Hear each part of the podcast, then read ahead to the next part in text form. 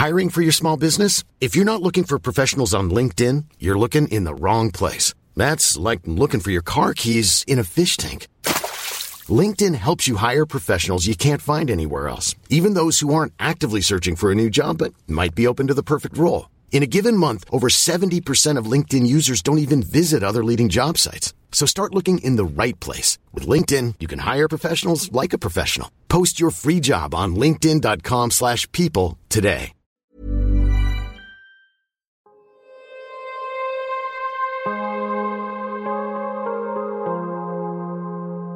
Vores mentale sundhed er nedadgående, og det er til trods for, at vi aldrig har været rigere, aldrig har haft flere muligheder og aldrig har levet længere. Det skal vi selvfølgelig tale højt om, så vi kan blive klogere på, hvordan vi får det bedre. Podcasten her handler om, hvordan vi kan lykkes med at være gladest og friest muligt i det ene, ofte ret travle liv, vi har. Og den handler om, hvordan vi kan lykkes med at være både professionelt ambitiøse og passe på os selv på samme tid. Jeg taler med eksperter og privatpersoner om alt det, der fylder inde i os. Min erfaring er, at når vi taler højt om de ting, så opdager vi, at der er mange andre, der bøvler med de samme ting. Og jeg tror virkelig på, at vi kan lære af og inspirere hinanden ved at dele vores sårbarheder, erfaring og viden. Så velkommen til Vores Mentale Sundhed, en Mindcare Collective podcast. Jeg håber meget, at du vil lytte med, og at du følger med på min Mindcare Collective profil på Instagram, hvor jeg hver dag deler indhold til refleksion, motivation og inspiration. Jeg hedder Lea Helmand. I dag har jeg Louise Sparf og Mirja Bang i studiet, og jeg skal tale med dem om noget, der optager mig meget, og som egentlig hele tiden har været en af grundstenene i Mindcare Collective. Og det er nemlig det her med, hvordan vi lykkes med at være ambitiøse på arbejdsmarkedet og kan performe godt, samtidig med, at vi passer på os selv, vores hjerne og vores mentale sundhed. Det er noget, jeg blev mere og mere optaget af, da jeg arbejdede som managementkonsulent, og det er noget, jeg fortsat er rigtig optaget af, for det skal vi lykkes med. Det er et emne, der er virkelig spændende og enormt relevant for den verden, vi lever i, og det er noget, som jeg tror, at rigtig mange kan lykkes i hvert fald lidt bedre med, end de gør i dag, hvor flere og flere jo desværre bliver syge med stress, brænder ud eller bare oplever afgreninger af de her ting. Jeg har glædet mig meget til at dele afsnittet med jer i dag, og jeg håber, at det vil give jer nogle gode perspektiver med på vejen. Inden vi starter, vil jeg som altid også lige nævne, at du helt gratis og nemt kan støtte, at der bliver ved med at komme nye afsnit af vores mentale sundhed. Det gør du selvfølgelig først og fremmest ved at dele, at du lytter med derude. Derudover betyder det selvfølgelig også rigtig meget, hvis du rater podcasten, anmelder den og subscriber til den i din podcast-app, hvis du kan lide det, du hører. Du kan også donere et valgfrit beløb til podcasten. Det gør du via MobilePay-nummeret 155503, som du også kan se i tekststykket under afsnittet her. Det er alt sammen med til at støtte, at der kan blive ved med at komme nye afsnit. Tusind tak. Velkommen til, Louise. Tak. Velkommen til Mia. Mange tak. Jeg er rigtig glad for, at I to I er her i mit studie i dag. Vi skal jo sådan overordnet tale om, hvordan vi passer på os selv, på vores hjerne og på vores mentale sundhed, når vi er på arbejdsmarkedet, når vi har professionelle ambitioner og altså gerne vil performe og gøre karriere. Og det glæder jeg mig rigtig meget til.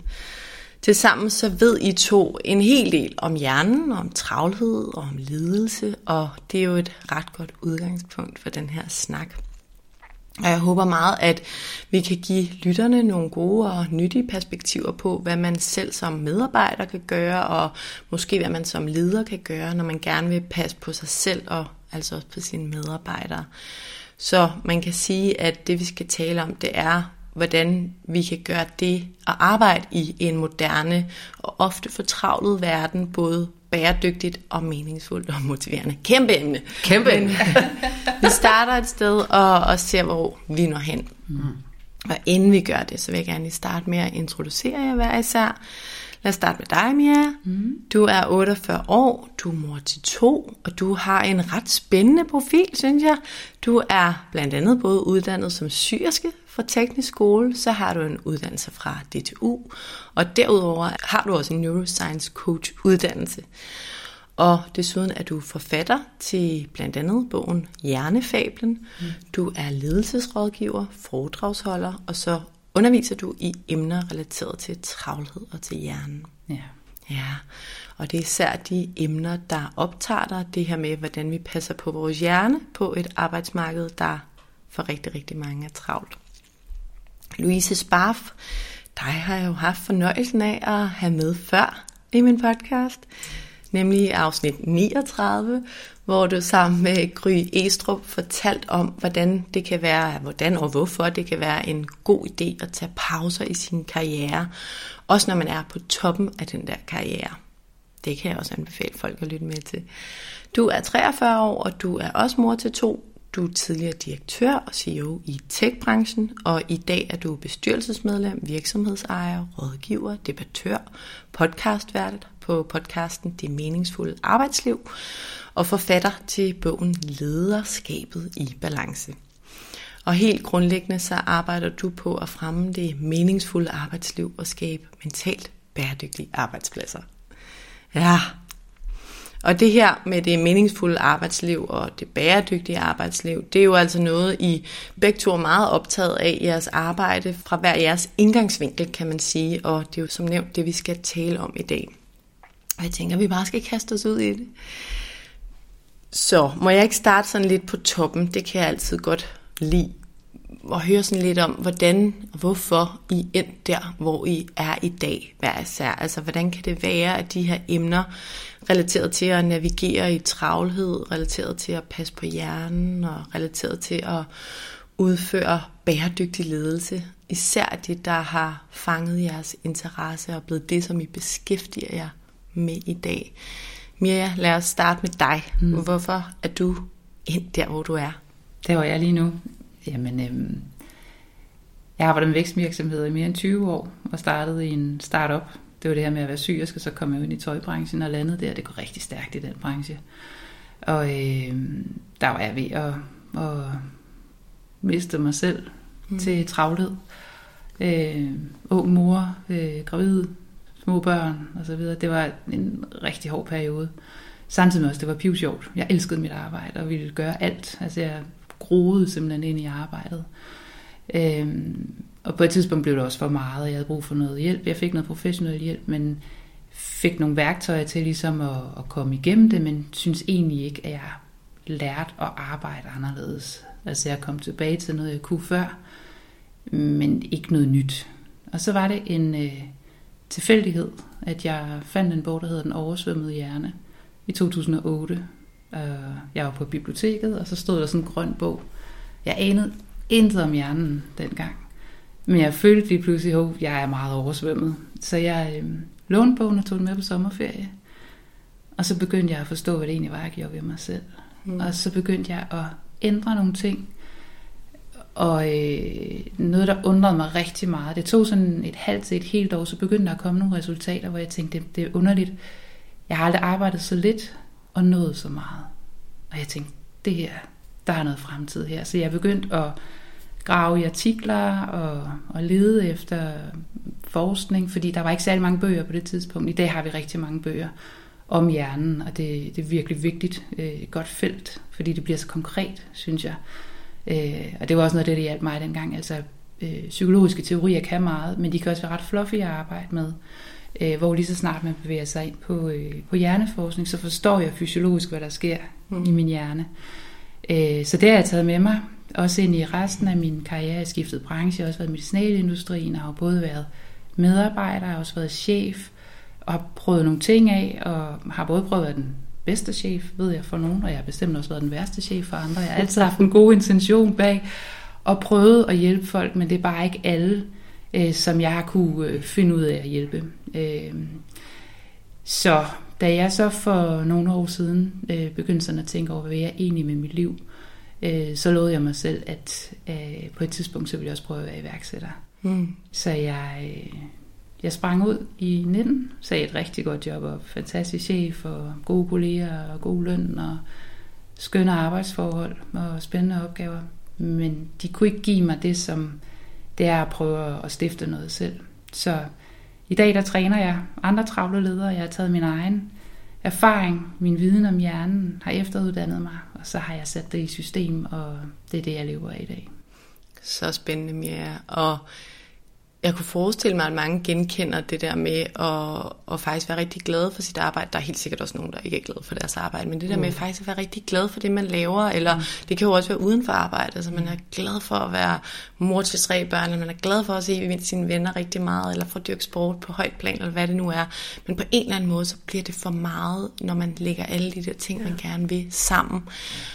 Og så kan jeg også genkende det der med at, at virkelig få noget ud af at kende til hjernen. Altså jeg kender den helt sikkert ikke lige så godt, som du gør, men jeg tror også, det var det, der gjorde noget af den største forskel på mig, dengang jeg sådan helt grundlæggende lærte om hjernen, sådan systemer og hvorfor vi egentlig gør, som vi gør her, er som vi er. Det har også mm. været en kæmpe power.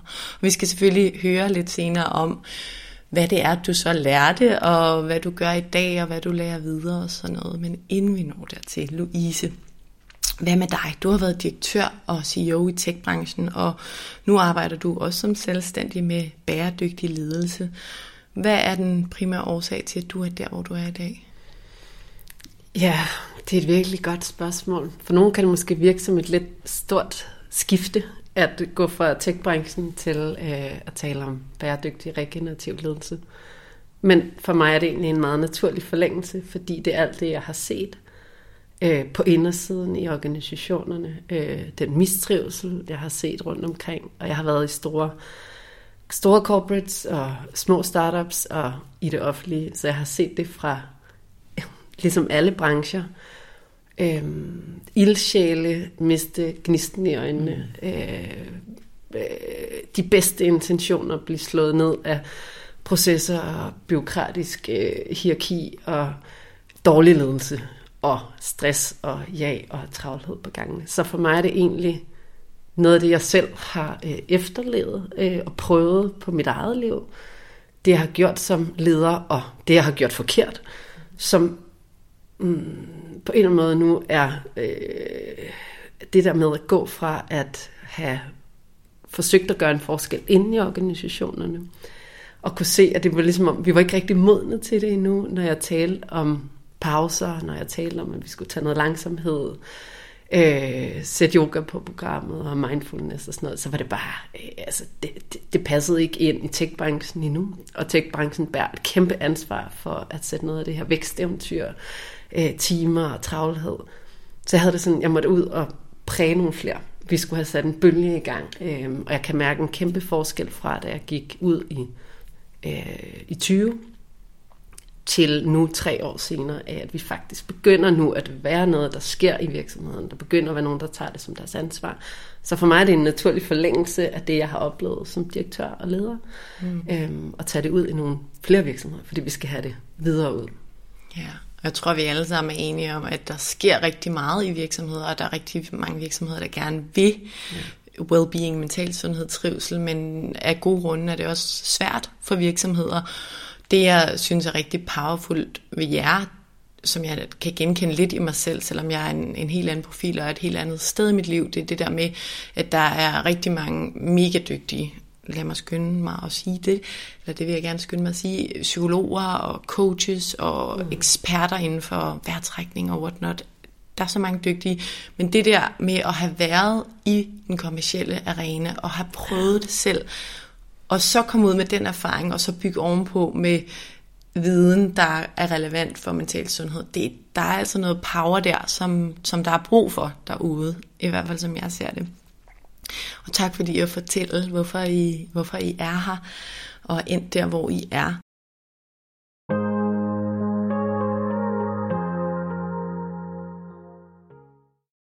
Mia, jeg ved, at du især arbejder med at træne ekstremt travle ledere i at få mere tid ved at bruge hjernen anderledes.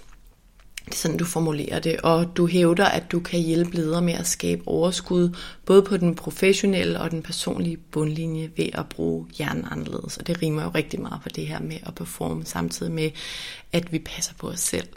Vil du ikke prøve at fortælle lidt om det, det med de to bundlinjer? Jo, det er jeg tro jeg har ligesom, der er sådan tre. Der er den professionelle, og der er den private. Mm. Og så er der den personlige. Mm. Og den personlige, den har man jo med alle steder. Vi kommer nogle gange til at blande det personlige og det private sammen. Så der er tre bundlinjer? Mm. Måske to. Den professionelle og den private, men man har den personlige med overalt. Mm. Man har sig selv som person med overalt. Mm. Der er i hvert fald en professionel, øh, hvordan får man mest ud af sin tid, når man går på arbejde. Og det her, hvor jeg prøver at hjælpe folk med at holde op med at bruge tid, og begynde at skabe tid. Mm. Fordi når man bruger tid, så har man allerede, øh, så sidder man med en mangelvare. Der er noget, man ikke har så meget af, som man må gå at bruge af. Øh, allerede der bliver man lidt bekymret. Og, og det at blive bekymret kan jo både være en, øh, en booster til at få energi, men det, på den lange sigt kan det altså også godt blive en, øh, en øh, bekymringsfaktor, som bremser en, øh, så man ikke tør øh, at performe helt, så man ikke øh, er helt sig selv sammen med andre mennesker, kommer til at blive lidt kajtet osv. Så, videre. så lige så snart man begynder at blive lidt usikker, så vækker vi jo frygtcentret af amygdala. Så det at bruge tid kan være en amygdala-trigger. Mm. Når vi skaber tid, så har vi ansvaret. Så det vil sige, at hvert valg skaber vores tid. Så det vil sige, at hver gang jeg går i gang med en opgave, hvad for et humør er jeg så i for eksempel? Altså mm. skaber jeg tid, hvor jeg er rolig, eller skaber jeg tid, hvor jeg er stresset? Og stress skal vi jo ikke være bange for. Stress er jo et værktøj, det er et gear. Øh, nogle opgaver er fantastisk at lave, når man er rolig. Man sidder stille og roligt og tænker store abstrakte tanker og skal finde på noget nyt. Andre gange så har man nogle benhårde deadlines foran sig, der er det altså rart at kunne stresse, og så kan man pumpe sig op til at, at føle stress og arbejde hurtigere. Mm. Vi kan jo bare ikke gøre det i lang tid ad gangen. Vi kan jo ikke løbe en maraton i 100 meter tempo, vel? Det går jo heller ikke. Så nogle gange så løber vi 100 meter i, i stressmode, og nogle gange så tager vi et maraton i et mere roligt gear. Og må jeg lige høre mere, hvis vi ja. skal tage det her ned på jorden med at skabe tid frem for at bruge tid. Ja. Hvordan sådan, hvis man sidder og lytter med og tænker, uh, det vil jeg gerne gøre, og du siger noget mere at mærke efter, hvilken humør er jeg i lige nu, og hvad giver det mig? Men sådan, kan du fortælle lidt mere om, hvad vi lavpraktisk kan gøre for at ja, implementere det i livet? Ja, altså det handler jo om at sætte sig i førersædet i stedet for passagersædet i sit liv. Når vi bruger tid, så bliver vi trukket med, så bliver vi øh, så styrer tiden os, og vi har en time, nu bliver vi nødt til at nå så meget for den her time som muligt. Øh, alting bliver puttet ind i en kalender, i et system. Øh, mange stiller krav til os og forventer en masse om os, og vi, vi kører ligesom med i vores øh, passagersæde. Lige så snart vi sætter os i førersædet, så tager vi, har vi en holdning til det hele. Okay, det kan godt være, det at møde varer øh, en time.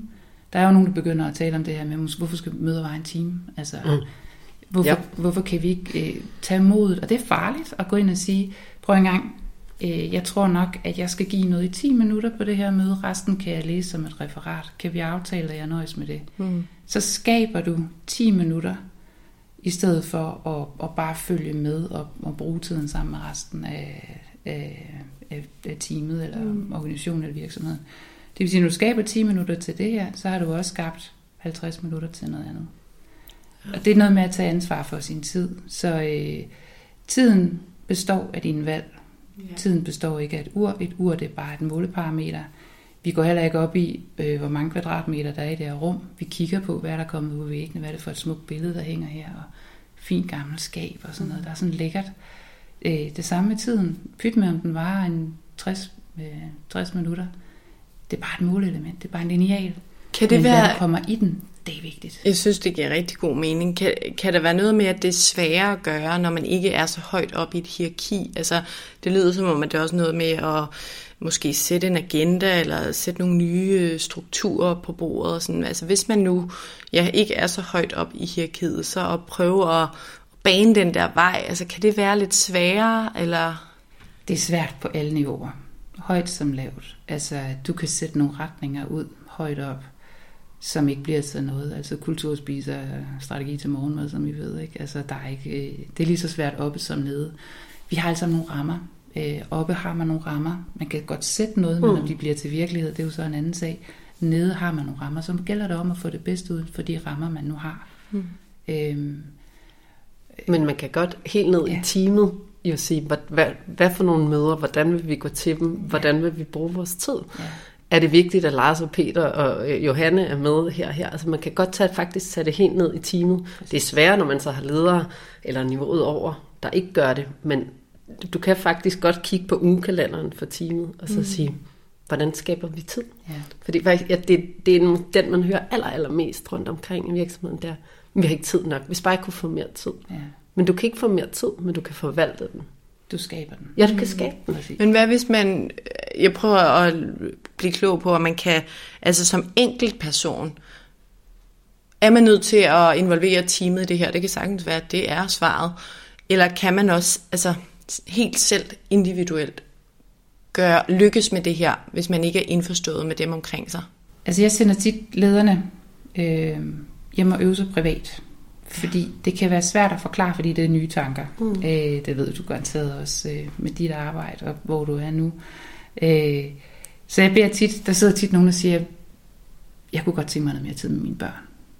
Og så siger jeg, fint, men du har jo en mega hardcore karriere. Du er benhård på det og det og det. Hvad med, at vi prøver at få det bedste ud af den smule tid, du har med dine børn? Mm. Okay. Og så prøver vi at træne noget nærvær op. Så vi træner op, at de er mere nærværende. Så siger man, 10 minutters nærvær med dit barn er altså bedre end to timers skænderi om guldrødderne, eller slikspinden skal spises først. Ikke? Altså, og lige pludselig så begynder, så træner vi nærvær op, og det vil sige, så skaber vi tid af nærvær. 10 minutters nærvær bliver skabt. Øh, det kan alle godt finde ud af.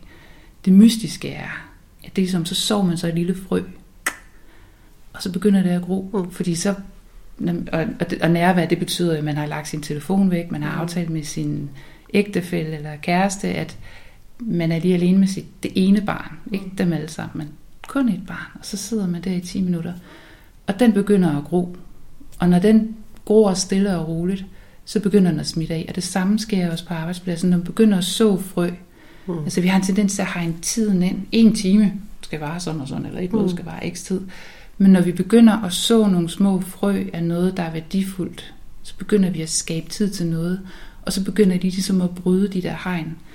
Øh, nu har jeg arbejdet med det her i ja, 3-4 år. Øh, jeg ved en del om det efterhånden, men jeg gad godt, at øh, der var noget forskning, som gik ind og kiggede mm, mere ind ja. i det her. Fordi jeg har lige skrevet en ny bog, der hedder Skab Tid, og den er målrettet øh, både ledere og medarbejdere. Og der kommer en ny bog til næste år, målrettet lederne. Og der tager jeg meget udgangspunkt i det, jeg har lært, men det er sådan step 1 i noget, der kan blive større. Så jeg håber også, den vil skabe noget debat og dialog, så jeg kan blive mm. klogere. Mm. men det, jeg har på samme måde, ja. det er som om, vi først lige har åbnet den der låge til, hvad gør nærvær ved os? At det er sådan, vi har den med sådan, at vores, vores øh, liv er på en eller anden måde bare overtaget af alt det, vi skal nå, og alt, vi kan, ikke, vi kan, ikke, vi kan simpelthen ikke få styr på det, men det er sådan en, de der bitte små elementer af at få skabt noget nærvær ind, hvis vi kan bare kan få lidt af det ind på arbejdspladsen, så tror jeg, vi kommer helt vanvittigt langt. Men jeg er fuldstændig enig, jeg savner forskning, øh, som kan dokumentere det, fordi noget af det, der tit bliver efterspurgt, øh, er jo det her med, kan vi få nogle tal, kan vi få noget fakta, fordi det, ja. vi er jo stadigvæk lidt fastlåst i den målbare verden. Ja. Og det er jo skide irriterende, hvis det bliver det, der stopper ja, os. Der har du ikke noget, der kan præcis, bevise det. men vi kan se det, vi kan se, det virker, ja. men vi mangler ligesom stadigvæk at kunne øh, sætte tal på. Ja. det. Ja, og det er jo ja. det generelt, der er med mental sundhed og trivsel ja. i øvrigt. Ja. Trivsel er måske lidt nemmere, men mental sundhed og hjernen, og det ja. er jo bare super svært at ja. sætte tal på. Men ja. når man først er inde i det og arbejder med det og praktiserer det, så er man sådan, wow, altså der er jo et kæmpe potentiale her. Der er et stort potentiale. Som du siger, ja, det er svært at to streger. Ja. Mm. Fordi når jeg arbejder meget, så er det jo folk selv, der finder på svar. Ja. Mm. Så jeg spørger dem, hvordan gør du det? Hvordan vil du prøve det? Hvordan vil du teste mm. det? Folk opfinder deres egen øh, verden, som de går ud og arbejder med det i, og så får vi resultaterne. Men da jeg skulle i gang med at skrive den her bog 2, hvor bog 1, det er jo en fabel om hjernen, og der er ikke nogen råd i den bog. Mm. Det vil sige, at folk mærker selv, hvad der er godt at gøre. Mm. Det var egentlig sådan, jeg tænkte, det sådan er jeg. Men der er simpelthen så mange, der har bedt om værktøjerne, og da jeg så skulle til at skrive den bog, sad med et blankt stykke papir, så måtte jeg indrømme, jeg vidste faktisk ikke, hvad der virkede.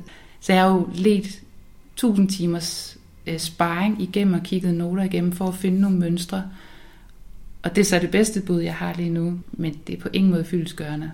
Nej, men jeg det, tror også, det siger egentlig også ret meget, at vi står midt i det her skifte. Ja. Øh, der bliver talt om det på mange øh, planer.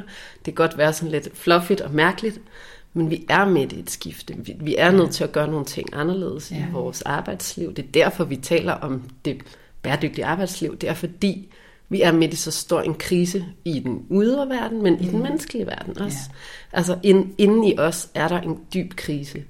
Så vi er nødt til at gøre nogle ting anderledes. Men midt i det skift står det her med det, det målbare til det mærkbare. Og vi, når vi har prøvet nogle ting, vi kan mærke, vi kan se, det virker. Vi, kan bare ikke, vi har bare ikke fundet den formel endnu Nej. til at kunne at bevise det. Ja, eller kunne føre det tilbage til den målbare verden. Og det er lidt i det der skifte, vi er lige nu, og jeg tror om fem år, så taler vi ikke så meget om det, fordi så er der måske Nej. kommet mere forskning, mere evidens. Der er jo rigtig mange ja. hjerneforskere, der er i gang. Og, ja. Ja, og jeg tænker først lige en lille måske note omkring det her med de to bundlinjer, bare lige for at koble tilbage til det, fordi du fortæller om, hvad du arbejder med, Mia, og, og hvad er det så, du ser i forhold til de her to bundlinjer i dit arbejde? Ja, Åh oh ja, det var den, vi startede Ja, det var det, vi startede med. Sådan er det, man kommer videre. Bundlinje, det er jo, jeg ser jo, at når folk begynder at forstå, hvordan de øh, samarbejder med deres hjerne, så bliver de hurtigere på kortere tid. Mm. Altså de arbejder, de når bedre resultater, og de bruger mindre tid på at nå deres resultater. Øh, de bliver også bedre til at delegere, de bliver bedre til at, at kontrollere sundt, øh, og de bliver bedre til at have energi, når de kommer hjem fra arbejde. Og det gælder både for ledere og medarbejdere. På den private, der sker nogenlunde det samme. De får mere tid privat, øh, og de får mere værdifuld tid privat. Og det er fordi, de stopper med at og, og tale om, hvad de gerne vil holde op med, mm. men begynder at gøre mere af det, som egentlig fungerer godt. Så, så det, der fungerer, gror privat, og det, der fungerer, gror øh, professionelt, mm. og lige pludselig har de mere tid til sig selv også.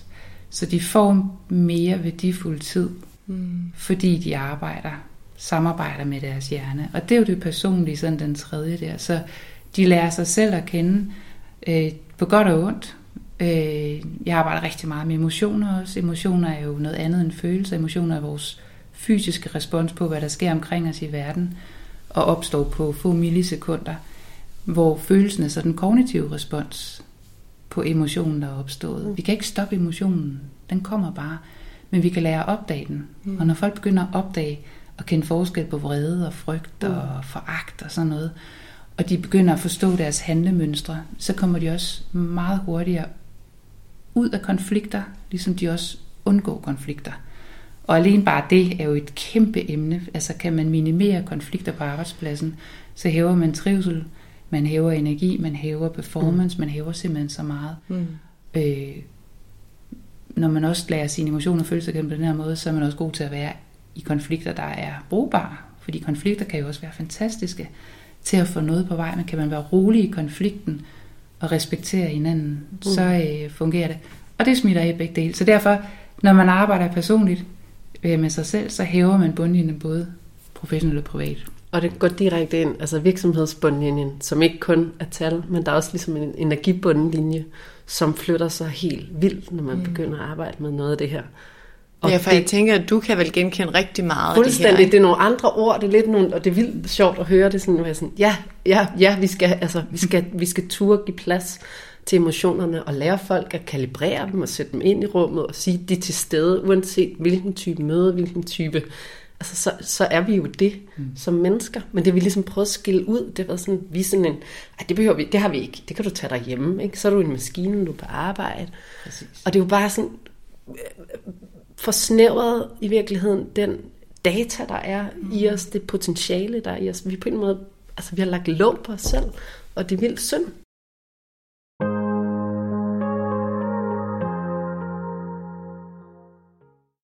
Og når du arbejder med leder, Louise, som du også primært ja. arbejder med, det gør I jo begge to, så det er ja. jo også derfor, I taler mest om ledere og teams, fordi ja. det, det er niveau, I arbejder med.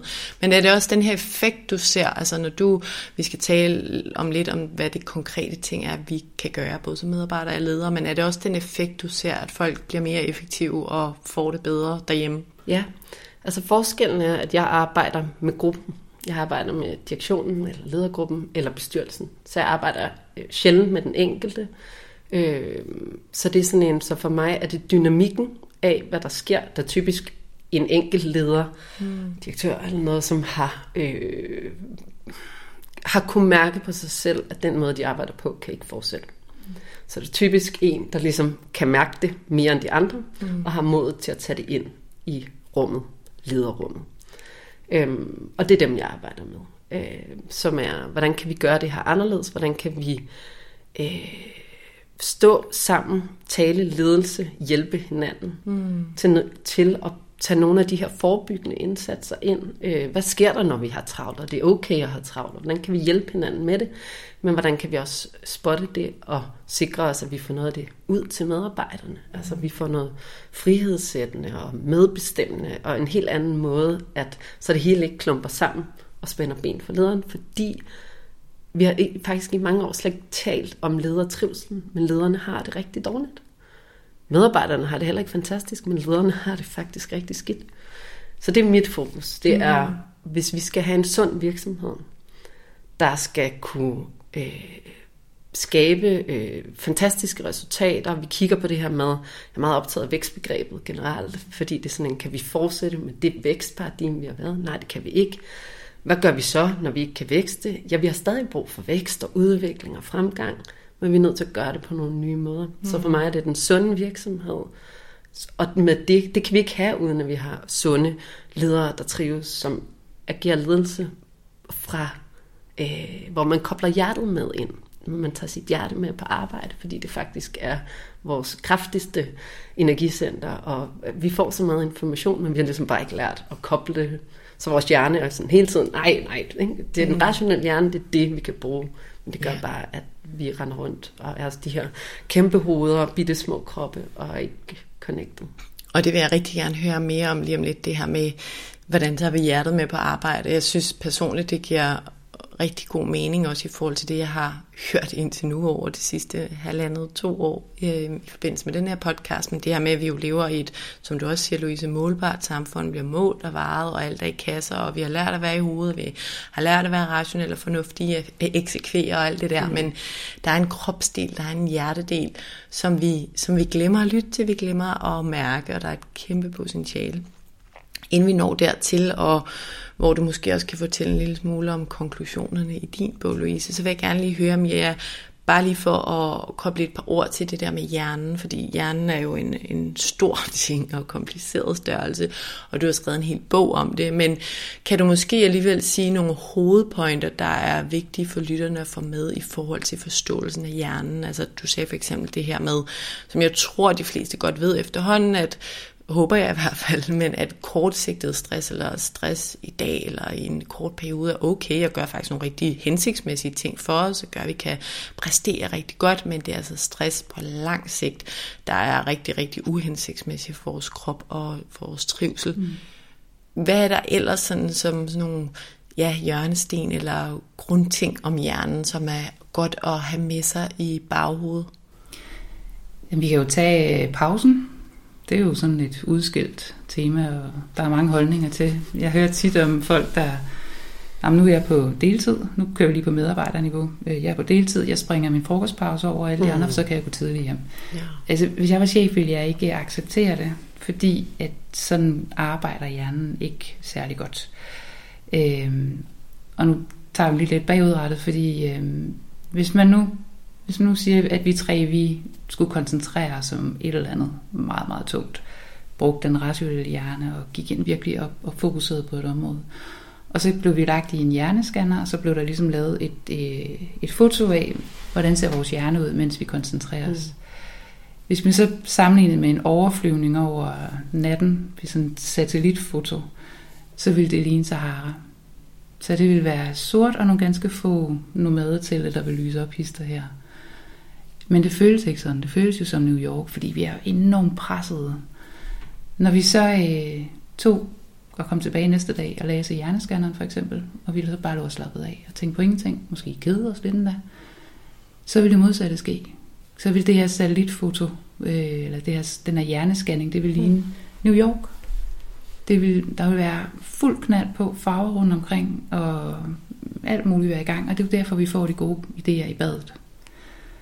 Så når vi sidder og koncentrerer os i lang tid, det er godt, jeg siger ikke det er dårligt. Jeg siger bare, at nogle gange så løber vi jo ind i en problemstilling, hvor vi ikke kan finde på løsningen. Mm. Øh, og det kan både være, når man arbejder med noget nyt, innovation, altså ingeniører burde have det her på side mm. i deres bog, hvis du spørger mig. Øh, men det er lige så meget, når man sidder og, og bogfører, og for eksempel øh, tingene kører lidt i ring, eller og så videre så har man simpelthen brug for at slippe sin koncentration. og så ligesom give plads til, at, tankerne kan flyde rundt ind i hovedet. Vi har jo et eller andet sted med 86 og 100 milliarder neuroner, mener mm. forskningen lige nu. De kan ikke helt blive enige om, hvor mange. Mm. Det er også lige meget. Der er mange. Jeg siger også mellem 80 og 100. Det er ja. det, det, er det vigtigste. Cirka 90. Ja, ja. Øhm, så, så vi, vi øh, jo mere, der er jo nogle, øh, nogle, der arbejder, nogle af de her topledere, jeg er jo i sådan et amerikansk netværk med nogle af dem, der arbejder med nogle af verdens allerdygtigste topledere i hele verden. Øh, og nogle af dem, de, de bruger tid på at sige, at hvert kvartal skal lederen lære noget nyt, som de intet ved om i forvejen. Så hvis de ikke ved noget om blomstergødning, så kan de gå ud og træne det. Hvis de har aldrig læst om Sokrates, så kan de læse om ham. Mm. Hvis de ikke ved, hvordan man samler en bil, så kan de lære det. Og det er simpelthen for at, at træne deres evne til at skabe nye neurone, øh, neurale baner ind i hjernen. Og når man holder en pause, jo stærkere netværk du har, jo bedre arbejder den, jo hurtigere er den til at, at tænke nyt i kriser, og det skal man jo bruge sin CEO til. Mm. Så en CEO, der er vant til at sætte sig ind i nyt stof, er også hurtigere til at tænke nyt under kriser. Men en CEO, der har de her evner, og som ikke bruger dem, det vil sige sætter sig og bliver ved med at koncentrere sig, han, øh, giver ikke, han, han giver ikke sin hjerne mulighed for at få de idéer. Så når vi holder pause, så slipper vi underbevidstheden fri, og den ligger hele tiden og arbejder på os. Mm. Øh, for os. Øh, men en pause handler om at holde pause. Det vil sige, så sætter vi os ikke med de sociale medier lige tjekker mm. Facebook. Øh, vi går ikke lige ned og snakker om, hvordan det gik øh, i lørdags til den der fest eller et eller andet. Øh, vi går ned stille og roligt og henter en kop vand eller kaffe eller te eller andet, eller kigger ud af vinduet eller går en lille tur, eller sætter sig på toilettet, det kan man jo også gøre. Der kommer også nogle gode idéer der, at tage notesbogen med, ikke? Øh, så, så på den måde, øh, hvis man så vil, yderligere forstærke det, så øh, når man vågner om morgenen, så har vi et ekstra lag kortisol. Hjernen er lige blevet genstartet. Øh, det behøver vi ikke at gå ned i nu. Men bare for at sige, øh, vi har en ret klar og skarp hjerne om morgenen. Mm. Så det vi starter vores dag med, øh, kan påvirke resten af dagen. Så hvis vi starter med at læse e-mails, mm. så er der jo andre folks agenda, der får lov til at styre os. Mm. Men hvis vi starter med at koncentrere os, hvad er egentlig det vigtige i dag? Så sætter vi det i gang, og det vil sige, når vi så holder en pause, så vil det også være noget af det, der kommer op og hjælper os med at få idéer. Når man bruger det, så bliver man hurtigere. Øh, når man holder sine pauser, det behøver ikke at være tiden, der styrer det. Man kan lige så godt mærke efter, hvornår er det nu, at jeg ikke kan finde på mere, eller hvornår, mm. er, hvornår drifter jeg, hvornår begynder jeg og jeg skal lige tjekke den der mail, som egentlig ikke har noget med det, jeg gør, jeg arbejder med, eller jeg skal lige et eller andet, ikke? Så drifter man. Så er det måske meget godt lige at minde ja. sig selv om sit morgenspørgsmål, holde en pause ja. og wait and see. Altså man sparer ekstremt lang tid på det her. Og når folk fanger det her, ja. så går det stærkt. Præcis. Mm. Jeg, jeg ja. ved, at Louise, pause er jo også dit, ja. din store kærlighed, og vi talte jo også om det øhm, på, fra en lidt anden vinkel, men sidst, da du var her, og jeg har også haft en stresslæge herinde, Trine Rønner, hvor hun talte meget om den her kvalitetspause, og netop understreget det her med, det er ikke telefon, det er ikke at snakke med andre, for det kræver faktisk også energi for rigtig mange mennesker, og hun prædiker sådan 10 minutter hver time, og ja. jeg har den jo med mig i baghovedet, jeg kommunikerer den også, og faktisk forleden så delte jeg også om, hvor dårlig jeg stadig er til at holde pauser. Fordi mm. jeg om nogen ved godt alt det her. Jeg ja. følger dig, Louise. Jeg har læst en del bøger. Jeg ved det godt. Og alligevel, fordi sådan min eksekverings personlighed ligger i mig, og min, min stræber og alt det der. Jeg er virkelig overrasket over, hvor svært jeg faktisk synes, det er. Og der kan selvfølgelig også noget, være noget i det der med at være selvstændig, og så hele tiden, du ved, men hvis jeg gør lidt mere, så er der måske lidt mere hent på den økonomiske side og sådan noget. Så selvom jeg godt ved det, vi taler om nu... Men det er jo en samfundsnorm. Altså det er jo, det, det ligger så dybt indgroet i vores samfund, i den måde, vi er blevet opdraget på, at det er en form for dogenskab. Mm. Når du holder en pause, så arbejder du ikke, altså du spilder din tid. Altså vi har så mange grumme ting, mm. frem for at se, du optimerer din tid. Mm. Du sikrer dig, at dit output bliver stærkere, du kan gøre det på kortere tid. Altså, men der, vi er virkelig op imod nogle ret stærke sociale normer. Det hele det der sådan pligtetik ja. og arbejdsstyd, der styrer vores samfund. Mm. Den er vi op imod. Ja. Og, det, og det er derfor, det er svært, og vi skal øve sig. Og jeg er heller ikke perfekt til det, mm. selvom at vi ved, hvor meget det gør. Men vi er nødt til at øve os, og vi er nødt til at sige det højt, og vi er nødt mm. til at sikre os, at vi har nogle arbejdsmiljøer, hvor at, at, at det er okay, at det bliver acceptabelt, fordi resultatet bliver bedre, og vi bliver bedre mennesker.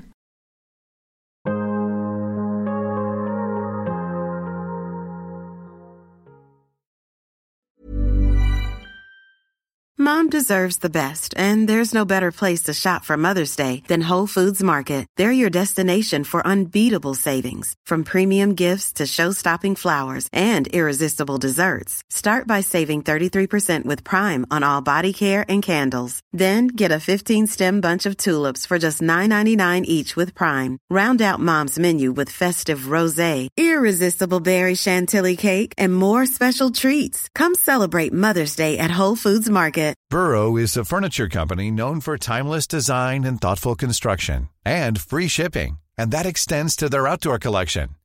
Their outdoor furniture is built to withstand the elements, featuring rust-proof stainless steel hardware, weather-ready teak, and quick-dry foam cushions. For Memorial Day, get 15% off your Burrow purchase at burrow.com slash ACAST and up to 25% off outdoor. That's up to 25% off outdoor furniture at burrow.com slash ACAST.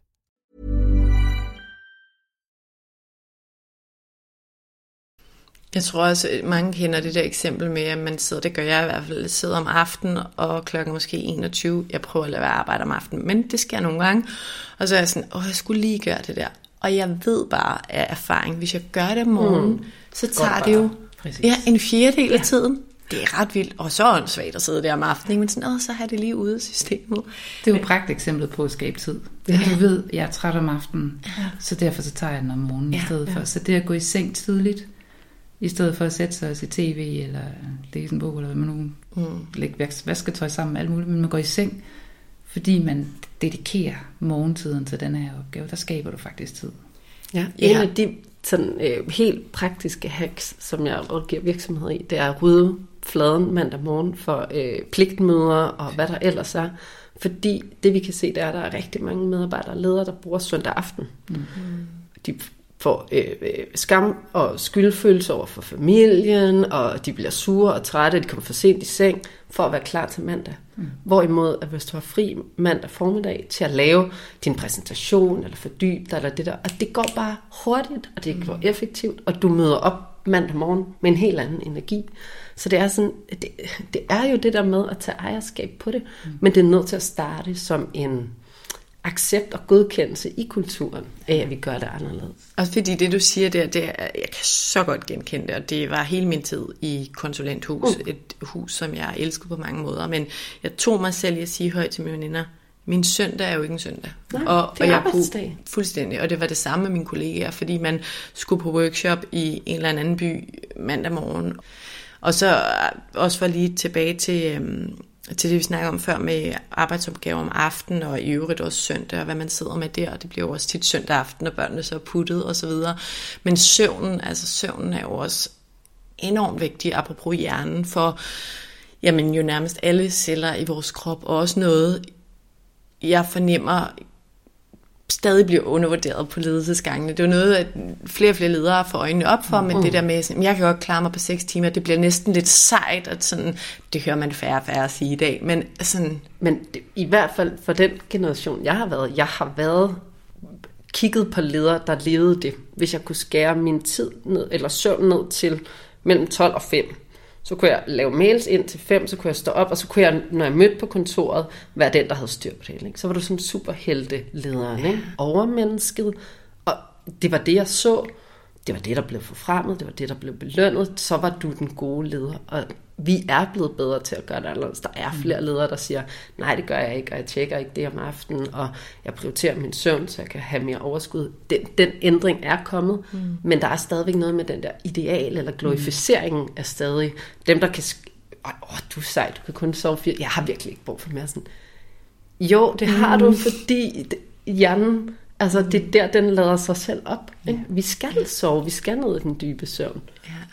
Matthew Walker i, han har skrevet bogen, derfor sover vi. En sådan ret nørdet bog, men stadig, man kan godt overskue den, hvis man også er almen dødelig, og den er virkelig spændende at fortælle om alle mulige studier om søvn. Men han siger også, at den procentdel af folk, der rent faktisk kan, nu siger jeg, overleve på 6 timers søvn, eller ikke bliver kognitivt eller mentalt påvirket af den, mm. den er lige med rundet op 0. Altså der er ingen mennesker, der ikke bliver påvirket negativt af at få dårlig eller manglende søvn. Og det kan godt være, at man måske ikke mærker det lige så meget på kort sigt, men på lang sigt ja. har det bare virkelig mange konsekvenser. Mm. Så søvn er virkelig også noget, jeg prøver at, at slå et slag for. Og der må jeg lige byde, fordi det er jo også, igen, tiden er igen, vi skal sove 8 timer, eller vi skal sove 7,5, eller vi skal sove hver nat i en hel uge eller en hel måned. Altså nogle gange er det også det der med at mærke efter, fordi er man ambitiøs, så er der bare en gang imellem, hvor man ikke kan sove så mange timer, mm. som man egentlig har brug for. Og det er jo også en accept, altså det at gå ind og acceptere, det er en del af mit liv. Mm. Øhm, så må jeg prøve at kompensere med det på et andet tidspunkt. Og der kan man jo godt, der findes jo nogle tidspunkter i løbet af dagen, hvor det er bedre, og hvor vi har en sådan naturlig træthed. Øh, hjernen har også en sjov døgnrytme. Så er der noget omkring cirka, og jeg siger cirka med kæmpe store jeg ikke? fordi det er cirka klokken 1 og cirka klokken 5, der har vi en naturlig træthed. Og kan man gå ind bare og tage 10 minutter med lukkede øjne et eller andet sted der, så kan det godt kompensere for noget af den manglende søvn om natten. Så det er jo også noget med at finde en, mm. en strategi for, når, de, når vi ikke vi kan ikke mm. leve 100% perfekt altid. Du sagde også til dig, men man kan jo ikke være perfekt hele tiden. Nej, det kan man ikke. Så også at acceptere, at livet er uperfekt. At livet er øh, ubalanceret. At livet fucker op en gang imellem. Ikke? Hvad gør man så inden for de rammer? Og punkt 1, start med at være god på dig selv. Fordi ja. lige så snart man er det, nummer et. nummer et, det skaber ro, og en mm. rolig hjerne er altså bedre til at finde på løsninger mm. end en presset hjerne. Ja. Så man kan jo godt leve med et sundt pres, apropos det der med stress. Du kan jo godt have enormt meget pres, og hvis du sørger for at være rolig i presset, så er det jo faktisk en, en okay øh, sund pres situation at være i. Hvorimod, hvis du kører dig selv op, og bliver alt for bange, eller alt for vred, øh, så kan du både gå ud over dig selv, men det kan også gå ud over mennesker omkring dig. Mm. Og du kommer til at, at begå mange fejl, og, og lave en masse øh, mm. fjollede ting, som du skal rydde op i bagefter. Så øh, en accept af et pres, det er en gang imellem. Og så prøv at slippe uret. Altså, øh, nogle gange er det godt at bruge uret, hvis man ikke er vant til at lytte til sig selv. Altså sådan noget med pauser. Jeg kom lige til at tænke på en, der hedder Lone Østergaard. Hun har det, der hedder 20-8-2, hvor man siger, sid ned og arbejde i 20 minutter. Stå op og arbejde i 8 minutter, minutter, hold en pause i 2 minutter.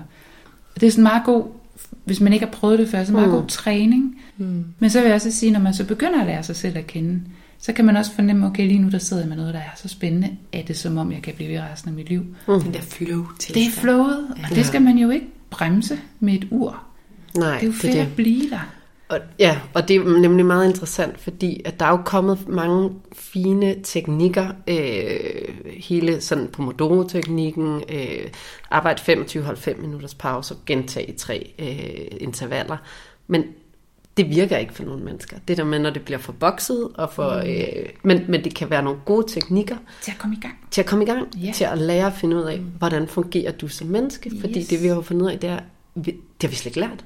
Jeg ved ikke, at der er rigtig mange, der går rundt og er sådan, jeg ved ikke, hvad jeg har behov for. Jeg føler ligesom bare, altså som en lemming efter det, der sker. Ikke? Ja. Og når man så har lært det, og man ryger ned i gryden en gang ja, til. så har du de redskaber. Så tager man fat i 20 ja. 2 ja. Pomodoro, eller hvad det nu er. Så ja. tager man fat i dem en gang til. Mm. Og så begynder man at kunne lære sig selv at Så det er jo, det er jo genialt. Og, men det er kun en krykke. Ja. Indtil man kan selv. Og jeg kommer straks til at tænke på vaneteori. Altså det er jo number one rule er at starte småt. Ikke? Altså start med at læse to sider hver aften i stedet for et kapitel, og start med to minutters meditation frem for ja. fem, og så vil lidt fordre mere. Ja. Og der er jo altså den største fejl, eller grunden til, at mange fejler med de vaneændringer, de ønsker sig, det er fordi, de starter alt alt for stort. stort ja. En anden ting, jeg kommer til at tænke på med det, I begge to siger, og Mia, det var egentlig noget, du selv sagde, det vi to talte i telefon for lang tid siden omkring det her afsnit, det var, at jeg fortalte det her mere meget optaget af, hvordan vi finder balance mellem at være professionelt ambitiøse og passe på sig selv, og så siger du det her med, måske handler det også om at finde ro i ubalancen. Altså, og det er jo meget mm, det, jeg hører dig sige yeah. nu, at der er ikke altid balance, og også kunne være i det, og det kan jeg også genkende for mig selv. Altså, nogle gange er jeg presset, og jeg siger ikke, det er godt eller sundt nødvendigvis, det kan være, det er det super kortvejt, men, men det der med så ikke at blive bange for det, eller tale sig selv mere ned i det, for så fordrer man ligesom flere kritiske tanker og mm. paniktanker, og det kan jo hos nogen ved at udvikle sig til angst, også for mm. ikke at nå de ting, man skal, men i stedet for lidt omfavne. Nu er det sådan her, mm. hvad kan jeg så gøre anderledes, eller ja, gøre for at tilpasse mig i næste uge, eller i morgen, eller i næste måned, for at det ikke fortsætter sådan. Jeg synes, det var en meget god øh, vending, du havde der med at have ro i ubalancen nogle ja. gange. Og det er jo fordi, vi bliver nemt forvirret. Og hvis der er et ord, der ikke passer godt ind i den der corporate verden, så er det, at man er forvirret. You are not confused. Det skal man ikke sætte sig og sige til chef. Men det er jo det, der sker. Så når, når, når man... Og jeg, jeg glæder mig meget til at læse din bog om balance i lederskabet rigtig meget. Jeg er sikker på, at der er nogle fantastiske øh, temaer der, som jeg også kan lære rigtig meget af. Jeg ser bare folk, der, der leder efter den her balance, blive mm. så skuffede. Mm. Så der er meget skuffelse forbundet med, at man leder efter balance i livet, fordi vi bliver smidt ombord øh, over bord mm. igen og igen og igen. Mm. Og det er både, når man er leder og medarbejder, og også når man ikke har arbejde. Så den der med at, at acceptere, at øh, engang så er livet øh, ubalanceret, jeg bliver forvirret. Og en forvirring er jo en, øh, det er jo noget af det værste, som hjernen kan, kan være udsat for, fordi amygdala vil jo gerne kunne regne ud, hvad skal der ske, mm. sådan så den kan beskytte os. Amygdala er det vigtigste opgave, det er at få os til at overleve. Mm. Og når den bliver forvirret, så ved den ikke, hvordan den gør. Jeg tror, det var Steve Jobs, der sagde, at fremtiden er så toget, og så ligger de der dots så smukt omme bagved. Ikke? Så man kan ja. altid forklare bagudrettet, hvad der er sket. Men når man tør at læne sig ind i forvirringen, når man tør at læne sig ind i ubalancen, når man tør at læne sig ind i at, at øh, en tillid til, at ting går galt, og en tillid til, at så længe jeg prøver at bevare roen nogenlunde, mm. så skal jeg nok finde de rigtige, der kan hjælpe mig, eller jeg skal nok øh, selv finde ud af, hvordan jeg kommer igennem det, osv. osv. på bedst mulig vis, så tror jeg, man får et øh, lettere liv. Mm. Det var også lidt om hjernen der, og jeg, jeg synes jo, hjernen er så spændende, men den her øh, grundtese, som du også rører ved nu, er jo virkelig vigtig at forstå, at vores hjerne er jo, den har ikke udviklet sig særlig meget i mm. virkelig, virkelig, virkelig mange år. Og helt grundlæggende, så vil den bare gerne have, at vi overlever. Mm. Og der er rigtig mange af os, der ikke har brug for at få så meget hjælp eller beskyttelse eller sådan alertness i forhold til at overleve i dag, i forhold til mm. dengang, da vores forfædre levede på savannen. Så den her amygdala, den er jo nogle gange, den er super skøn på rigtig mange måder, men også en lille smule uhensigtsmæssig nogle gange, eller i hvert fald er det bevidst at kende til den, så man kan være bedst muligt ja. med den i den her moderne verden. Ikke? Den er bare ikke altså, rigtig skabt til et moderne Nej, arbejdsliv. det er den ikke. Og man taler om det her evolutionære mismatch. Jeg, jeg har nævnt det før, men det er fordi, jeg synes, det giver så god ja. mening. Altså helt grundlæggende, så er der bare et kæmpe mismatch mellem den måde, vores hjerne er udviklet på, og det samfund, vi lever i. Og vi kan ikke ændre samfundet fra dag til anden. Vi kommer heller ikke til at ændre det nævneværdigt i forhold til teknologi og så videre, så vi er jo nødt til at kunne omfavne den hjerne, vi nu engang bærer på. Tilbage til det der med at sige, hvordan kan jeg være gået fra tech-branchen til det, jeg laver nu? Ja.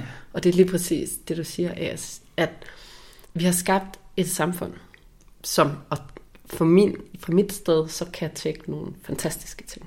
Altså det er virkelig, det har, har hjulpet os på så utrolig mange punkter. Vi har slet ikke set endnu, hvor, hvor langt vi kan komme, men vi er nødt til at, at sige, det frigør noget menneskeligt. Det mm. frigør øh, vores den emotionelle, empatiske side, som vi skal sætte i spil på helt andre måder. Men det er som om, vi har sagt, Nå, så driver vi, altså som om vi er bagud udviklingen. Det er den, der løber med os. Nej, nej, det er os, der skaber den. Mm. Og den kan gøre noget fantastisk for os, men den kan, skal så frigøre det menneskelige. Og det er lidt som om, at vi har, vi har lidt misforstået det og revet med på den her øh, øh, teknologiske udvikling, som bare accelererer derudad, og så er det som om, vi har sagt, så er kapløbet tabt. Mm fordi at vi bliver overbebyrdet med informationer og data og sådan noget. Nej, det er nu, vi skal tage stilling til at sige, hvad skal vi bruge det til? Hvad kan det hjælpe os med? Og vi har slet ikke set, hvor mange vidunderlige ting tech kan gøre, men vi er nødt til på en eller anden måde at tage det tilbage til mennesket. Mm. Øhm, og, det, og det er derfor, det er så vigtigt. Det er, sådan en, det, det er en driver for vores udvikling, for vores samfund, for vores velfærd. Når vi taler vækst, ikke vækst, så er det teknologien, der kommer til at hjælpe os.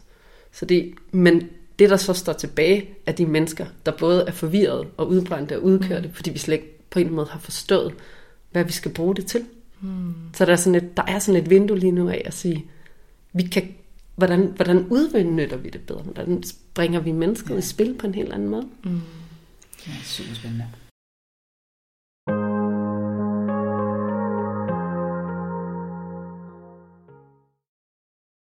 Louise, du har jo skrevet den her bog, jeg nævnte før, Lederskabet i balance, og nu kan vi jo ikke gå igennem he- hele din bog heller, men jeg kan først og fremmest anbefale folk at læse den, men hvis du skal opsummere lidt, hvad er så nogle af dine sådan hovedpointer eller hovedkonklusioner fra den bog? Der er øh, rigtig mange af det, vi faktisk har været omkring, at vi er nødt til at tænke, gentænke vores arbejdsliv. Mm. At den måde, vi har øh, øh, kigget på, altså sådan helt tilbage fra sådan industrialiseringens start, fra at vi ligesom tænkte, at vi kunne optimere den menneskelige maskine, vores ressourcer, og hvordan vi kunne få alle de der møbetrækker til at passe ind, og man kunne bare, nå, du du ikke længere, vi sætter dig ind, og vi har sådan hele tiden været meget fokuseret på, at nå, okay, der er en fra teamet derude, og så skal vi rekruttere igen, og vi på en eller anden måde bruger vi pengene forkert. Vi, bruger, vi har en million mennesker i Danmark skiftet arbejde i løbet af 21. Hvis vi laver det regnestykke, så er det så mange spildte penge på rekruttering og for onboardet folk, og vi taber dem igen, og mismatch i forhold til energi og glæde og øh, potentiale. Så det er den ene del af det. Vi er nødt til at gentænke vores arbejdsliv og bruge vores ressourcer anderledes. Og så er der egentlig alt det her med pauserne og nærværet, hjertet på arbejde. Mm. At hvis vi bringer nogle andre elementer ind, at det er et andet ordforråd, det er en anden måde at tale sammenhold og synergi i stedet for konkurrence og nedbrydning, og vi skal vinde. Og, altså det er sådan en, det, det er et paradigmeskifte, der ligger der. Og hvad betyder det helt lavpraktisk, det der med, nu talte vi om det før, jeg sagde, at vi ville tale om det senere, det gør vi nu, at tage hjertet med på arbejde. Hvad, hvad skal lytterne tage med fra det? At de skal acceptere, at de er mere end en hjerne. Hjernen er super vigtig. Øh, vi har talt om både, hvad den udfordrer os med, men også, at den egentlig ikke er givet til det moderne arbejdsliv. For mig, hvis vi kobler det til det mærkbare, det er kroppen, det er hjertet. Øh, hjertet er egentlig metaforen for, at vi får koblet de impulser, der både kommer fra hjertet til hjernen. Og det der jo er, det er, at vores energi og informationscenter er primært hjertet. Mm. Det er her, vi, vi allerede fornemmer, sanser, underbevidstheden tager tingene ind. Og så er der de her 5% den rationelle hjerne, så oversætter og bliver ved med at sige, ej, det er det her, du tror. Nej, det er det her, der er rigtigt. Hvorimod der er sådan helt dataapparat, som vi ikke tager ind. Så hvis vi lærer at bare tage hjertet med, det er noget med at øve vores empati. Jo mere travlt, stresset, presset, mindre tid vi har, jo mere spejler det sig i den energi, der bliver sat i organisationen. Lederne bliver apatiske. Øh, vi får svære ved at kunne spejle i, i den andens, at forstå som leder, hvad det er, der sker i organisationen. Vi får svære ved at lytte nogle af de egenskaber, som bør være kernen i ledelse, mm. kan du sådan set ikke udøve, hvis ikke du åbner op for det at have hjertet med. Hjertet er bare et, et, et, et, altså et kæmpe bredt begreb. Vi kunne sige, kalde det empati. Mm. Evnen til at fornemme, før du responderer. Evnen mm. til at lytte spørge ind, ikke have svarene. Altså det er sådan en helt ledelsesdisciplin, som vi godt kan sige sådan, ja, det synes vi også er god ledelse. Men når vi så kigger på, hvad der sker i virksomhederne, så er det faktisk rigtig få, der, har svært, der evner at lytte. Mm. Rigtig få, der evner at have empatien med ind på møde, eller ikke have svaret. Fordi vi så vi er født op med, at når du så er leder, og du er kommet længere og længere op i det der hierarki, så skal du have svarene på mm. forhånd, du skal kunne udregne dem, du skal kunne, altså der, der er sådan en helt blokering, og jo mere du kommer op i det, jo mindre evner du at tage dit hjerte med. Så det handler også om at tage noget sårbarhed og noget menneskeligt sårbarhed ind, ja. med ind og være sådan... Tvivl. Jeg ved det ikke. Jeg ved det ikke, nej. Tvivl. Det, hvad, hvad synes I? Mm. Og, så en, og så er balancen netop at sige, med leder kommer der så også noget ansvar. Jeg skal mm. kunne træffe nogle vigtige beslutninger. Det nytter ikke at kunne skabe, altid skabe konsensus, at få mm. alle til at være glade, og der skal træffes nogle benhårde, svære businessbeslutninger. Men vi kan godt evne både at være en empatisk, nærværende leder, som træffer nogle forretningskritiske beslutninger. Og det er som om, at vi ikke har haft sat lighedstegn mellem de to ting. Mm. Men det vi kan se, det er, at de ledere, der har den egenskab til at lytte og være empatiske, de skaber fantastiske resultater. Den energi, medarbejderen, den tillid, den ro, den psykologiske tryghed, den øges. Mm. Dermed øges bundlinjen. Så det er en af, det, ja. det, det er et af dem. Ja. og jeg kan anbefale folk at, at læse jer begge jeres bøger for at blive klogere på det her. Og nu har vi jo den her team plus lidt, så det er klart, at vi, vi krasser lidt i overfladen. Hvis vi alligevel lige skal kigge på sådan tre niveauer, vi skal kigge på medarbejderen, altså mig som enkelt person, der går på arbejde, vi kigger på lederen, og så, hvis det giver mening, kan vi også lige kigge sådan strukturelt på virksomhedsniveau. Hvis I sådan hver især skal sige, og det kan også være gentage noget af det, vi har talt om, det er det jo formentlig, men hvis vi lige skal prøve at give lytterne sådan noget håndgribeligt med på de her tre niveauer, hvad er det så, I mener, de især bør huske øhm, på? Og det behøver ikke være det bedste svar eller den bedste ting at huske, men en ting i hvert fald, der er vigtigt at huske som individ, som leder og som virksomhed. Mm. Hvis vi starter med lederen, fordi det er der I primært arbejder. Vi starter i midten. Super irrationelt, men det gør vi lige. Som leder, hvad er så en af de vigtigste ting, man bør huske for at passe på sig selv og sine medarbejdere i den her fortravlede verden? Må jeg prøve at koble det hele på en med et ord? Prøv. det er fordi, jeg arbejder med det her med en opgavetank. Mm-hmm. Altså ligesom vi har, hvis vi ikke drikker vand, så dehydrerer vi. Så vi bliver nødt til at drikke noget vand. Vi kan ikke styre det vand, der kommer ud af vandhanen. Men vi har også en opgavetank.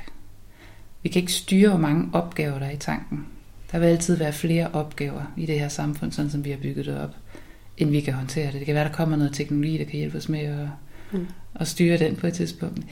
Det vi kan, og der er vi tilbage til det her med at skabe tid og tage ansvar, vi kan styre, hvad vi sender ud i vores opgave, vandhanen vores opgavehane. Mm.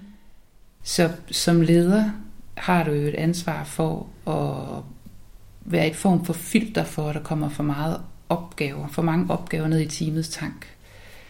Øh, men man har også, mener jeg, som leder et ansvar for at hjælpe medarbejderne med at acceptere, at de kan ikke nå alt det, der ligger foran dem. Altså, der er mm. ikke nogen grund til at stresse over, at man ikke kan nå alt. Det er umuligt at nå alt i det samfund, som vi har skabt det. Altså, vi har brug for et paradigmeskifte, for at man kommer tilbage til, at vi kan godt være mm. og nå det, vi, det, der ligger foran os. I langt de fleste. Nu snakker vi om travlhed for, for mit vedkommende. Ikke? Øh, den bruger man jo også nemt som medarbejder. Som, man, som medarbejder man, har man jo ikke et filter på vegne af afdelingen, men man kan jo godt arbejde med sig selv og sige, ja, jeg kan ikke nå alt. Øh, og så kan man så prøve at arbejde med at sige, tit det, jeg har lyst til at lave, er ikke altid det vigtigste. Så hvis man tager ansvar for, hvad man lukker ud igennem sin opgavehane, og ikke bare tænder blindt for den og kører på impulser, så er det hjernen igen, ikke? Men at man ligesom er i stand til at reflektere over, hvad er det vigtigste at løse lige nu. Vel at mærke, at man kommer til at skuffe nogen, fordi der er nogle andre opgaver, man ikke laver. Altså der er jo mange utrolig pligtopfyldende mennesker, mm. som hjælper andre mennesker. Og så bliver det fredag eftermiddag, og så har man møde med chefen, og så har man ikke nået sine opgaver. Om det er også fordi, jeg skulle hjælpe den og den og den. Og så er det der lille ord skulle, det kan man jo godt pakke væk og sige, nej, det skulle du ikke. Du kunne godt sige nej til dem. Jamen, så blev de skuffet. Ja. Og det kan jeg mygte eller ikke lide. Så bliver du bange. Mm. Fair nok. Prøv lige en gang at tippe den rundt, og så starte med dine egne opgaver først. Det, der er det vigtigste i dine opgaver, og så skub det andet. Så lederne og medarbejderne har noget der, men strukturelt i virksomheden. Så den der med at, at hjælpe organisationen med at tilpasse tanken. Mm hjælpe hinanden med det.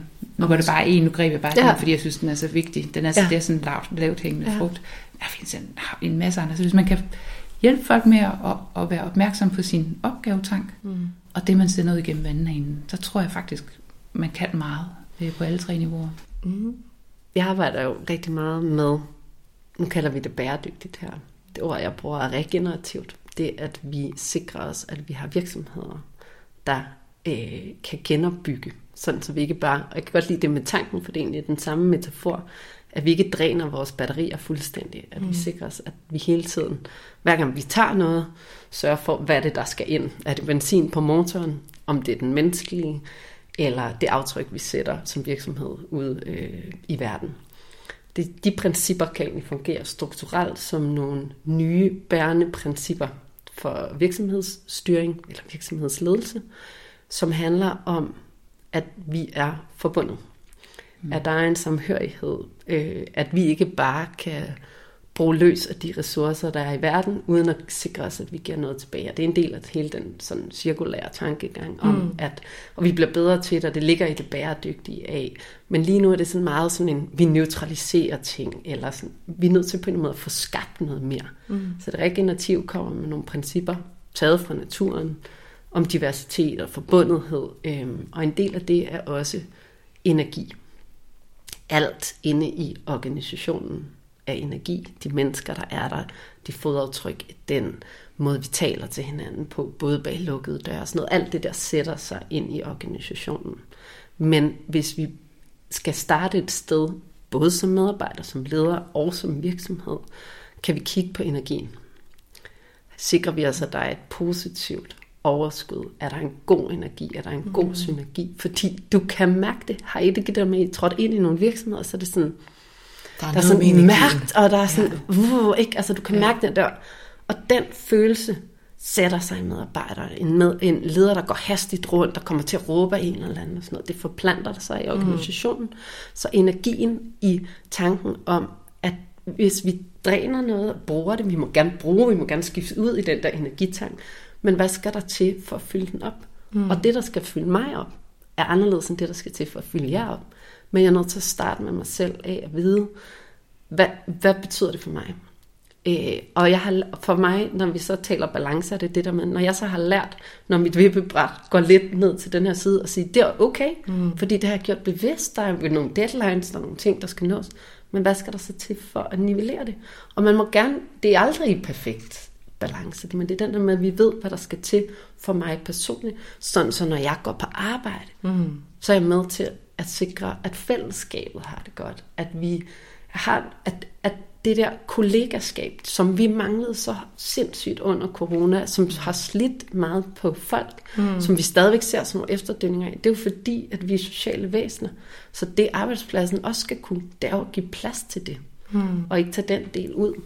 Så noget med at kigge på energierne og bruge de principper, som er de modsatte til de scientific management principper, som Taylor indførte i 1910, som stadig fylder nu, når krisen krasser, så er det sådan noget kontrol, opfølgning, effektivisering, maksimering. Altså så vi bruger vi stadigvæk de der scientific management principper, hvis vi kan erstatte det med noget, der er mere givende og bærende og nærende for organisationen. Så det jeg hørte dig sige, at hvis man skal tage det helt over i sådan et uh, well-being ord, så er det jo selvomsorgen, men det der ja. med faktisk at tage sig af sig selv, både som medarbejder, hvad har jeg brug for lige nu for at kunne overskue det, der er foran mig, men også som leder, hvad har lederen selv brug for, hvad fylder lederen op, men også hvad fylder teamet op, og hvad giver ja. plads til energi, og på virksomhedsplan også at give medarbejderne, både ledere og dem underlederne, plads til at fylde sig selv op sig selv, og acceptere det. Og det jeg hører hos dig Mia, er den her opgavetank, og egentlig sådan, hos jer begge to hører jeg det her med at anerkende, at der er en uligevægt nogle gange og en ubalance, men der er brug for, at vi sådan prioriterer rigtigt og prioriterer fornuftigt, både på ja, private niveau, men også på ledelsesniveau, og anerkender, at vi kan ikke nå det hele, og vores medarbejdere skal lære at prioritere selv, men kan heller ikke altid nå det hele. Hmm. Tak for at dele. Og det her er jo et kæmpestort emne, men øhm, jeg håber alligevel, at, at lytterne får noget brugbart med. Det er jeg sikker på, men vi kunne fortsætte ja. den her snak. ja, ah, vi har så meget mere jo. jeg vil godt lige høre sådan her til næst sidst. Hvornår, nej faktisk jeg har lige tre spørgsmål til. Når I kigger på samfundet og på arbejdsmarkedet i dag, hvad er det så, som I især lægger mærke til, der står i vejen for, at vi lykkes med de her ting, som vi taler om i dag? Frygt. Rigtig meget frygt, mm. og rigtig meget. Men se, det har jo virket. Mm. Eller hvordan kan vi ændre øh, noget af det her? Det kommer til at røre ved nogle økonomiske modeller for vækst, for, mm. øh, for hvordan vi øh, sikrer øh, at få øh, flere virksomheder, der skaber øh, altså trivsel som værende, ikke øh, hvad hedder sådan noget, øh, mere som vækst, som økonomisk vækst, mm. men jo ikke som menneskelig trivsel. Og når vi rører ved det, så kommer spørgsmålet. Men hvad skal der så til? Hvem skal betale vores skatter? Og hvordan skal vi øh, overhovedet sikre velfærden fremadrettet? Og er I ikke bare forkælet? Og øh, øh, får virkelig tit sådan en, øh, tag en tudekiks og øh, kom nu. Og dengang, da jeg, øh, der arbejdede vi virkelig meget. Ikke? Så der er sådan et skisme mellem, at vi har svært ved at acceptere, at vores bevidsthedsmæssigt er vi blevet så kloge. Det, vi, vi vidste ingenting om hjernen for 20 år siden i forhold til arbejdet. Alt det, der kommer nu, jeg kan godt forstå, at det er frygtsomt i forhold til at sige, hvordan får jeg det implementeret ind i mit arbejdsliv, og, øh, og der er nogen, der holder tilbage, fordi det har virket. De, de kan jo se, at de har skabt øh, masser øh, af økonomisk vækst, men det vi kan se er jo også bare, at den bagside er så ja. stor. Så der er masser af frygt, der er til hænder for at tage det ind. Og så er det bare, at vi skal acceptere, at vi er blevet klogere. At vi evolutionært virkelig begynder at se nogle ting, som, som vi ikke kunne se for nogle år siden. Det skal ind og arbejdes ind i virksomheden, og det tager tid. Ja. Jeg kommer til at tænke på med det, du siger, at tit synes jeg, når jeg snakker med nogen, der er sådan, nu siger jeg generationen ældre end mig, men en 50-årig mand, kan man godt sige, uden at generalisere alt for meget. Men sådan, det er som om, de vil gerne forstå det her emne, men de er også sådan lidt det, du også siger, men vi, vi havde det jo også svært, da vi var ja. unge, og vi arbejdede en masse, og sådan, jeg synes, der mangler en forståelse af, et, hvor sindssygt meget der er sket teknologisk bare på 20 år, og en kæmpe stigning i de stimuli, vores hjerne får. Mm. Altså, det er jo sindssygt, hvad e-mails og SoMe, som ja, ja, vi burde holde os fra, men det gør vi ikke, gør ved os, og i øvrigt hvilken perfekthedskultur, der er eksploderet, den har jo altid været der, men nu er den jo blevet tilgængelig over det hele, og vi bliver konstant konfronteret med dem gennem de her medier, som vi ser, og sådan, altså alle de der muligheder, der nu er, mu- der er mulige for os, og vi har fået ligesom at vide af vores forældre, hvad er det godt, ja, grib dem, gør det, det er så godt, det gør, mm. altså alle de der parametre sammen, ikke, med belønningsstruktur og fart og internet og sådan, ja, I arbejdede også meget, da I var unge, men der er bare sket så meget, der ændrer mm. det vilkår, vi er Jeg har jo været på arbejdsmarkedet, hvor man ikke havde en arbejdsmobil der, med, med e-mail. Ja. Altså, så når jeg gik hjem, jeg arbejdede meget, fordi jeg, det var sådan i starten af min karriere, ja.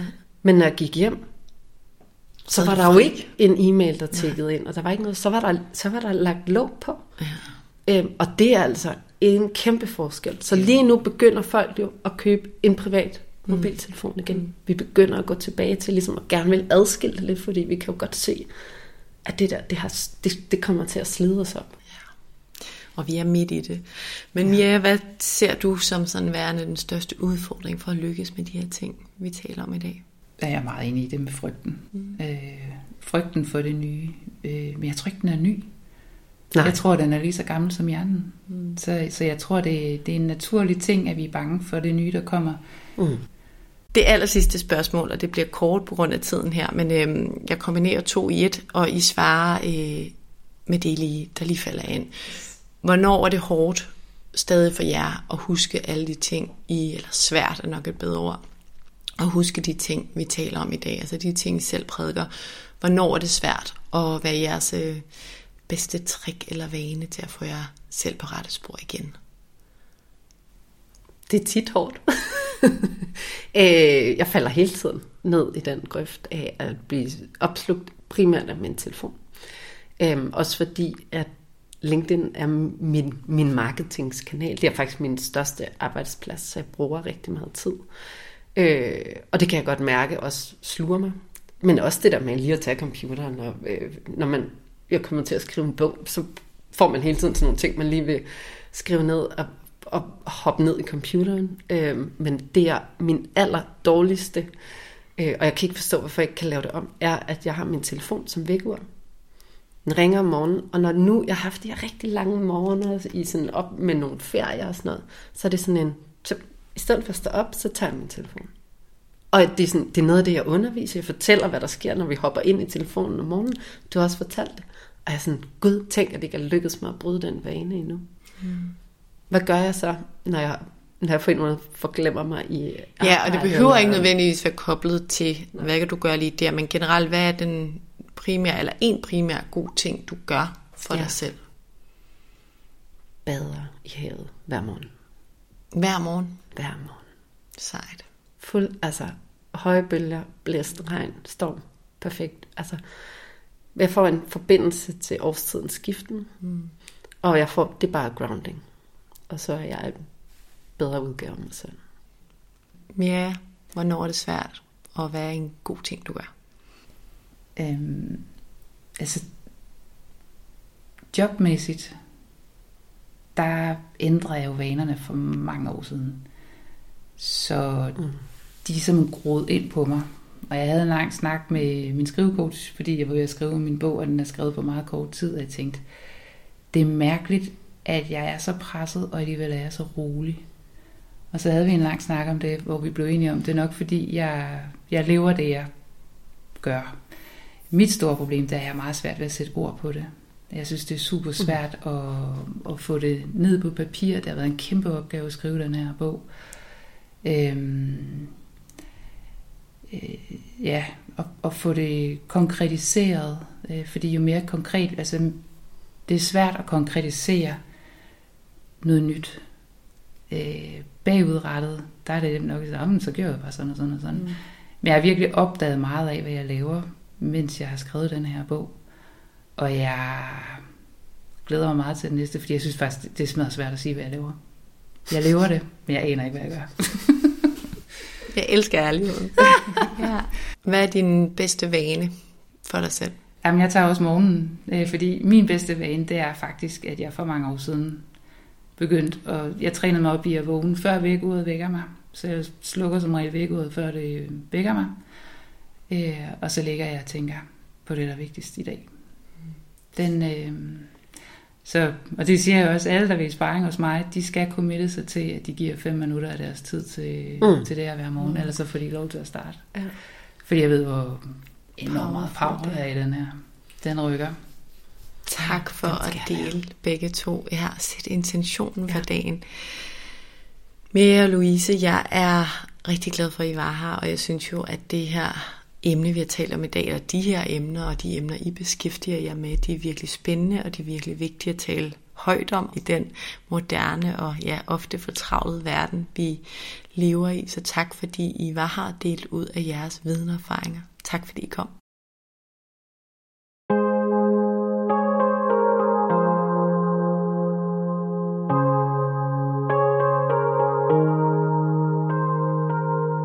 Jeg håber meget, at du har fået noget brugbart med fra afsnittet i dag og føler, at der er noget, du rent faktisk kan gøre for at blive bedre til at lykkes med både at performe professionelt, samtidig med, at du passer på dig selv. Og jeg håber, at du tror på, at der faktisk er grundlag for, at vi performer endnu bedre end ellers, hvis vi rent faktisk tager os godt af os selv. Det vi skal lære, både som ledere og medarbejdere, er ikke nødvendigvis nemt, fordi effektivisering, optimering, målbarhed, det at presse mere ind på kortere tid, fart og travlhed og at rose de her ting, er så indgroet i vores samfund, og derfor også i mange af os hver især. Vi befinder os i en overgang, men jeg håber virkelig, at du har mod på at være med til at skubbe udviklingen i den retning, hvor vi anerkender vores pauser og forstår, hvor vigtige de er for vores hjerne, vores effektivitet og vores trivsel. Hvor vi forstår de grundlæggende ting, som vores hjerne rent faktisk har brug for, hvor vi mærker efter i vores krop og lytter til det, vi hører, og hvor vi tager empatien og det menneskelige med på arbejde. Jeg er meget optaget af alle de her ting og øver mig, og jeg anerkender blankt, at det ikke altid er nemt. Men første skridt er, at vi ved de her ting, og næste skridt er, at vi øver os og bliver ved med at øve os. Og så bare lige en lille note om næste afsnit, hvor jeg har Umaro i studiet. Umaro er sundhedsekspert, og du kender ham måske fra tv. Han ved i hvert fald virkelig, virkelig meget om kost, krop og sundhed. Og vi taler i afsnittet næste uge om, hvordan vi ved at leve sundt kan skabe mere energi og overskud i hverdagen, mere glæde i livet og bedre kognitive evner. Jeg lover dig, at Omaro bringer mange spændende perspektiver og også konkrete, ret brugbare eksempler på bordet. Og det kan du altså høre om i næste afsnit af podcasten.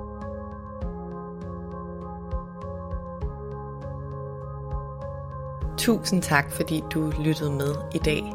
Hvis du kunne lide det, du hørte, så husk, at du nemt og gratis kan støtte podcasten ved at dele, at du lytter med på sociale medier. Husk at tagge Mindcare Collective. Det betyder helt vildt meget. Hvis du kan lide podcasten, kan du også støtte den ved at rate eller anmelde den i din podcast-app, og ved at trykke på subscribe-knappen. Så ved du også altid, hvornår der udkommer et nyt afsnit. Det er alt sammen med til at støtte, at jeg kan blive ved med at lave nye afsnit af vores mentale sundhed. Som det sidste vil jeg også bare lige nævne, at du selvfølgelig altid er velkommen til at række ud, hvis du har feedback, idéer eller noget på hjerte, du gerne vil dele med mig. Du kan skrive til mig via min Instagram-profil, Mindcare Collective, eller via min hjemmeside, mindcarecollective.com. Tak fordi du lyttede med.